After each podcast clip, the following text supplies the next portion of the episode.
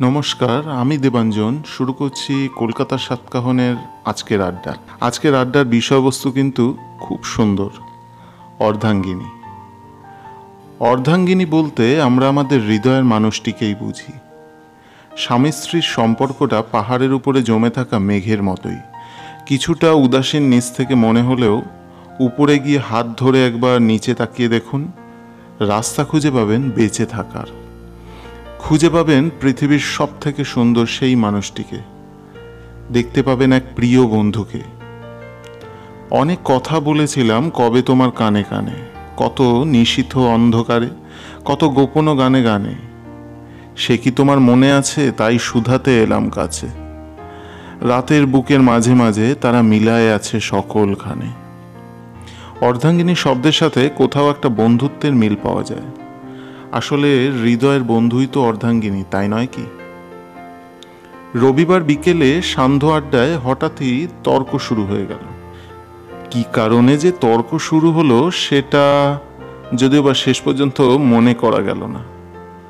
তাহলে বোঝা গেল কি যে অপর প্রান্তে কে ছিল? এটা নেহাতি মজা করে বললাম। শত ঝগড়া, শত অভিমানের পরেও সারা জীবন যে পাশে থাকবার প্রতিশ্রুতি দিয়ে থাকে, সেই তো অর্ধাঙ্গিনী। মনে সব অজানা ইচ্ছেগুলো যে কিছু না বলা সত্ত্বেও সব বুঝে যায়, সেই তো আপনার অর্ধাঙ্গিনী। আর যখন অফিসে আপনার নামে পার্সেল আসে আর আপনি খুলে দেখেন যে আপনার ফোনের শপিং অ্যাপের কার্টে থাকা সেই পছন্দের আইটেমগুলো, আচমকা কেমন যেন মনের ভিতরে একটা শিহরণ জেগে ওঠে আর চোখ দুটো আবেগে ভরে ওঠে। সেটা আসলে পাঠিয়েছে আপনার অর্ধাঙ্গিনী। সকালবেলা ঘুম চোখে প্রথম যাকে দেখতে পান, চায়ের কাপ হাতে আপনার দিকে এক দৃষ্টিতে তাকিয়ে আছে। রাতে আপনার ফেরার সময় আপনার অজান্তেই যে দরজাটা খুলে দেয়, তার জন্য কিন্তু কোনো অ্যালার্ম বা ঘড়ির দরকার হয় না। আয় ব্যয়ের হিসেব যে মানুষটা চোখ বন্ধ করে করে দিতে পারে, আপনার সব ক্লান্তির সমাধান যে খুঁজে দিতে পারে। আপনার অগোছালো ওয়ার্ড্রোবের প্রতিটা জামা কাপড়ের হিসেব যে মিলিয়ে দিতে পারে। আপনার ছেলে মেয়ের প্রথম শিক্ষকের জায়গাটা যে করে নিতে পারে, সেই তো আপনার অর্ধাঙ্গিনী। ক্লান্ত হয়ে ফেরা আপনার মাথায় যে হাত বুলিয়ে দিতে পারে, এমনকি শপিং করতে গিয়ে আপনার জন্য সঠিক রংটির নির্বাচন যে করে দিয়ে থাকে, পাহাড় হোক বা সমুদ্র, আপনার ইচ্ছাকেই যে নিজের ইচ্ছে বলে জানান দেয়।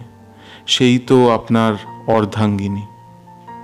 আপনার সব ভুলগুলোকে প্রতিনিয়ত যে প্রশ্রয় দিয়ে থাকে, যে ভিড় রাস্তাতেও আপনার হাতটা শক্ত করে ধরে থাকে, যে মানুষটা ক্রমাগত সকাল থেকে রাত পর্যন্ত অমানবিক পরিশ্রম করে চলে, শুধুমাত্র আপনার মুখে একটু হাসি দেখার জন্য। সেই তো আপনার অর্ধাঙ্গিনী। প্রতি মাসে যে অনেক শারীরিক যন্ত্রণার মধ্যে দিয়েও মাসের সেলস টার্গেট পূরণ করতে কিন্তু ভোলে না। ন মাস গর্ভযন্ত্রণা সহ্য করেও চল্লিশ বছর পর যখন তাকে ঘরের সব থেকে ছোট এবং এসিবিহীন ঘরটিতেই তাকে থাকতে হয় আর রাতও কাটাতে হয় আর অপেক্ষা করতে হয় সবার বাড়ি ফেরার জন্য। সে কিন্তু ছিল একদিন আপনার অর্ধাঙ্গিনী।